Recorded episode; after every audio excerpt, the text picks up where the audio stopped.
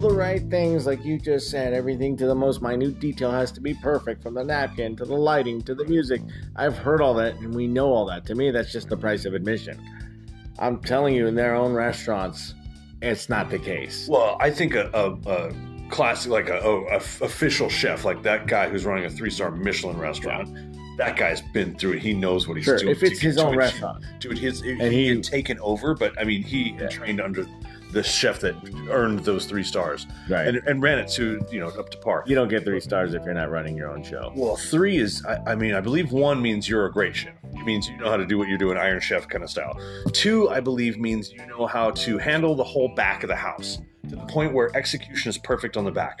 Three star, if I'm not mistaken, means you are the, the executive chef is not only running the whole back of the house, but also the front of the house, running service down to the detail of what the lamps or the candles and what the table decor, how the napkins are folded, what the music is, the whole ambiance, right? What a GM, what we know as a GM. Well, the yeah, there's uh, I think it's a real thing where they drop a fork they drop purposely drop something on the floor to see how long uh, it takes for someone to pick it Oh up. yeah, I'm I mean, it's not the dropping of the fork Well, that's the issue. It's Yeah, the, how long You've it done takes. that, right? Like, as, All the I mean, even as a server or as a bartender, I do stuff like that just to call out like people, you know, just to point it out. Yeah. I, dude, I, I, I loved the restaurant industry and I hated it as a young person. Like, dude, you make, make such great money. I had an opportunity to travel all over the country. I, you know, you can be a bartender anywhere, dude. Right. Uh, You know, I, I moved from California to New York to DC, back to San Francisco, back to San Jose. You know, I've, I've lived all over, and uh, bartending and restaurant industry is what took me all over the country. It's almost like I don't want to say it's like the military, but it's like you, it's like a service, right? Like you're you're going in and you're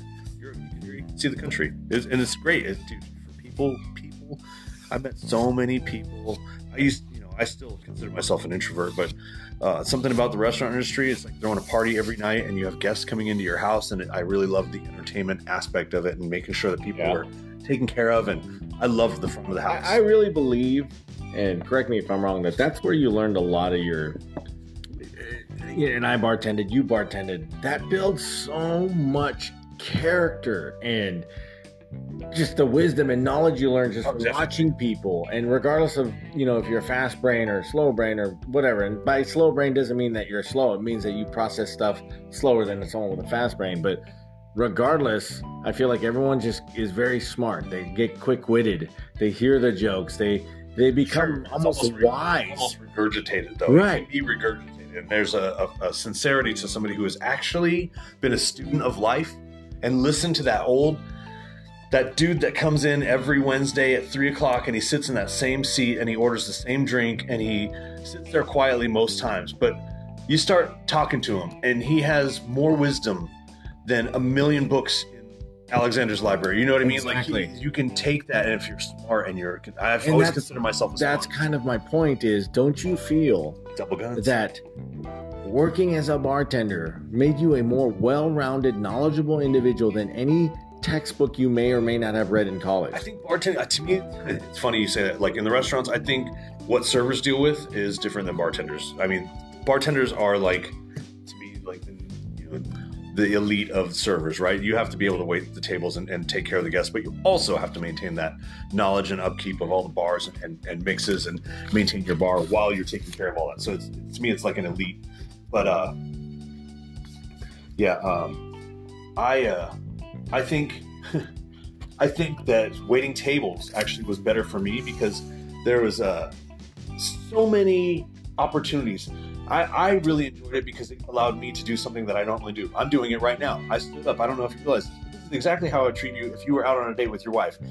I literally feel like I'm being served right now. You You just jumped up and got animated. And but but my presence, my calmness, my voice, Yeah. the way I'm looking at you and making sure you're the most important person in the room, the double guns, Yeah, the double guns. like I'm That's your you know, I wish I, you know, I, I, just the way you can make somebody feel. And it's funny you say energy because I, I wanted to bring that back to what you were saying earlier about the energy and the output.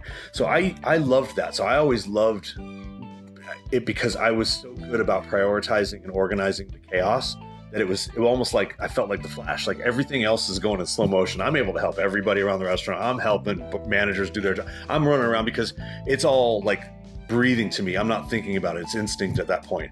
but Wow, what I got awesome. what I got to do was I got to focus on the tables to the point where what I know you want to hear and what's going to make your night I can do for you. And I'm going to take three steps that way and be a totally different person for what's going on in front of me there. And I'm going to take three more steps and be a totally different person for that next table. I was a college student. I was a former, you know, I, you name it, and I would tell the story and help somebody enjoy it. Absolutely. You know what was funny though is it got to a point where I had to remember certain people to be come in and be like, "Hey, we're sitting in the intersection again." And I'm like, "Shit, what did I tell them I did?" Because they're back for some reason, and I'd wait. You for, don't remember if you're an airline like, pilot or a. and you learned right. Like you're like, oh, that's that's how Yeah. you learn to read that energy. That's where you learn to, to feel Yeah. that, right? And oh, these people don't like me. They do like and that's just more intuitive too, because that's an art form as well. But it's you took practice. the time to get to know those people, yeah, and and you learn your bu- bullshit game a little bit, You- and that's why a lot of the service industry people are some of the best actors in the world now. Well, right? you call bullshit, but what I learned after a few years is you better be able to handle I mean and bullshit back in up the nicest bullshit. context of the word, Sure, almost no, like a compliment, yeah, because no. I'm a bullshitter. Some people know, need so- to hear bullshit. They want to Yeah. know that this is the best dish, and, and Yeah. if you are good enough in that industry, you could serve somebody a big steaming pile of shit with peanuts in it and tell them it's the best thing they're ever going to eat. It's a And little they would ask you for seconds with shit in their teeth, saying, you might "You're right. knife. This is the best thing I've ever eaten. You're the you're the best." Yeah. And it's the difference between serve. Oh, what's that old restaurant saying? Like anybody can serve a burger. Well, what makes this place different is our people, right? But it's so true, and and it is. But uh, what I'm learning about the industry now is it's evolved to a different point. Like when I was there, it, you know, you you worked at the same place for a few years, and maybe you moved on to a different place, but you were pretty loyal. And what I'm finding now is a lot of these uh, servers, is what I'll call them these days, is. Uh, they're not. They have no idea what they're doing. They don't know how to make people feel special. They don't know how to put that energy. Zero. Dude, I used to work uh, at Gordon Biersch in San Francisco. Oops, I said a brand. They're not around anymore. I think they're just models. Um, I, Dan, I worked Dan won't mind. We love you, Dan. the Hills Brother Building on uh, One Harrison Street, Embarcadero and Harrison, right in San Francisco, California. Um, anyway, I, would, I was working there, and I used to walk from my apartment at Fourth or Fourth and Leaven, or Seventh and Leavenworth. I can't remember. Um, Post and Leavenworth, sorry, which is about a two mile walk down the city. And I would, I loved John Lennon, and I would constantly whistle um, Imagine as I would walk to work because I realized one day, dude, this is a funny story. So I would walk to work. I'm a big guy, right? I'm 6'2, about 220. I'm walking down the street, and I didn't realize this until one day I saw my face in a reflection that I look really scary. I have a straight face. I have no so no emotion going on, but I look really frightening. And people, you know, I would scare people. So what I started doing was I'd whistle "Imagine" or a John Lennon song uh, as I walked. And what I found was instead of people moving out of their way like I was some huge criminal coming their way, they would smile as I passed by because I was putting out that positive vibe. I was just whistling "Love" by John Lennon or "Imagine" or something positive and outgoing and, and giving off a different vibe than just walking down the street because I'm thinking about work and having a straight face.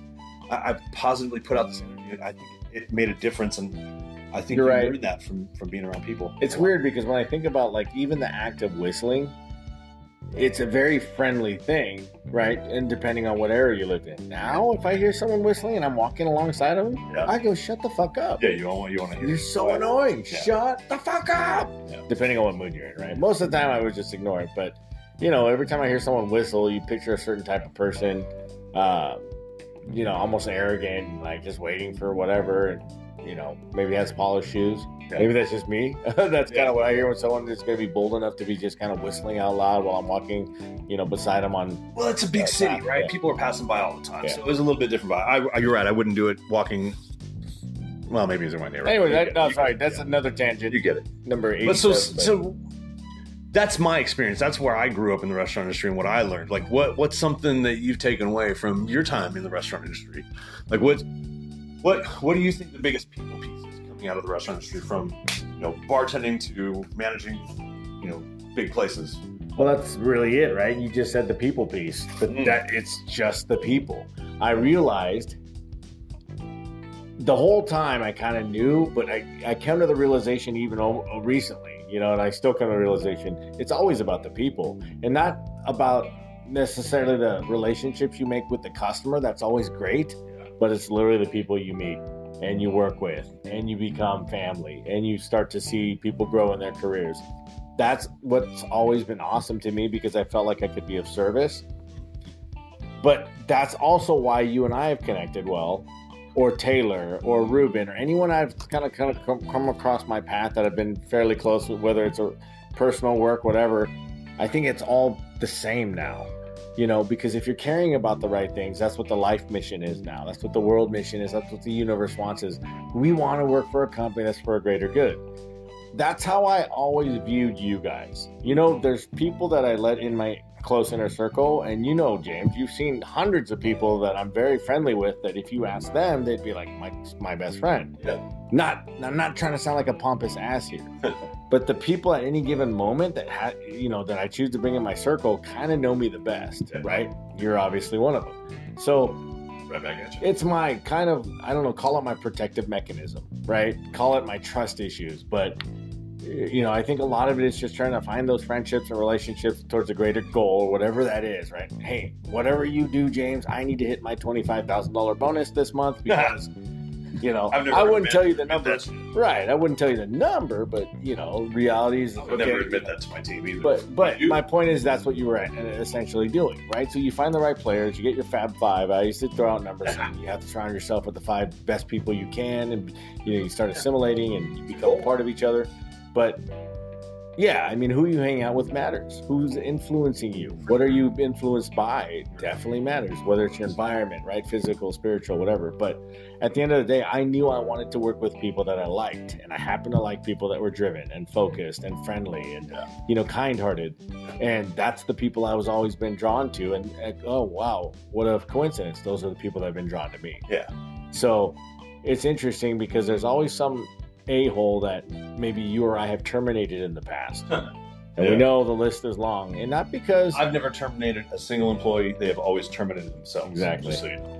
I always promote them to full time customer. Yes. as long as they're on friendly basis and they were caught for dishonesty. But but the dishonesty thing was plagued, right? In a way, Well, that's the first one. If you can't trust your employee, then right? forget them. Get And, them out. There's and nothing we chose those battles, right? Like you didn't follow me into some normal retail or restaurant operation. It was always, hey man, it's gonna be a challenge, but Yeah. sky's the limit. That's what I love, though. That's the same thing I loved about the restaurant industry. I love the trouble tables. I love the people that have been waiting an hour and 25 minutes and uh, and they're pissed off. And I want to sit them down, and I am gonna. And I loved it. Like when they leave me, and they're they're practically giving me hugs and Right. throwing money at me on their way out. You know, like if it wasn't for James, you know, I know That's you that get the energy. same thing, right? You Right. get the same thing where you're going, right? But to me, isn't that difference. and again, along that same tangent we're on, isn't that life skill more important than anything I'm going to learn in a textbook? Textbooks are fine, yes, but the college now, to me, and this like a is where I'm getting at. Right here's where I'm getting at. At the end of the day, there's a little bit of a frame thought here. Uh, what does college look like? What does universities and education look like from now on? Because it's been proven to me uh, that if a kid wants to know something, you can find it anywhere. right. Before you went to college, it was almost like a status thing. But if I look at a resume and I read a ton of them, Yeah. it, you know, I it, it's not the college that matters to me. It's the human behind the person that's on the other side of the desk or whatever. What do you What did you do? Fuck. Oh, you went to Stanford. Great. How do you see through the bullshit? How do you Right. know when somebody's telling you that what you they you know they want to hear, and and when you're able to read, what's that Back to that energy. okay, so you And can again, I'm not trying to body sound- language, and Yeah, it's and how energy. they get It's- excited about something, Yeah. versus like they try to brush over Right. it real quick. How did that person make you feel? Right. That should be a question. Well, what? Isn't that like first date stuff, like interviews? No, no, Like how did that person make you right? feel? That you're gonna get that best version of that person. Did they that say that, what kind of questions they ask? Well, that's kind of a weird question, or you know, Yeah, okay, well, how'd that make you feel? the red flags. Oh, I felt that was creepy. Yeah. Well, obviously, she's already got a notion that someone's creepy. Yeah. Those are little things that that's basic stuff, that's surface stuff. But what I'm talking about is if you don't feel that energy, yeah, yeah, or that whatever that's coming out of their mouth good is genuine, good that energy, yeah. you don't have that person. If you have someone, but but you know, again, So are there fakers? Can you see? A no, well, yeah, we should be able to. We've been doing it so long. I can see someone We that's can. nervous. I can tell you perspective, right? That's why you always try to have two people. Oh, dude, that guy was an asshole. Really? James, I thought he was not an asshole. I think he was just nervous as shit. You know? Yeah, I, we Oh, definitely had those conversations where I'm like, dude's fucking lying. right, but it's James, perspective. Did you see his right pinky? Yeah. It was kind of throb, but I think he has diabetes. Yeah. And I'm like, how do you know this shit? But but it's stuff like that we have to look at all perspectives. So if you align yourself, and that's the other problem with uh, whether it's enterprise or corporations or just y- y- mom and pop businesses, it doesn't matter.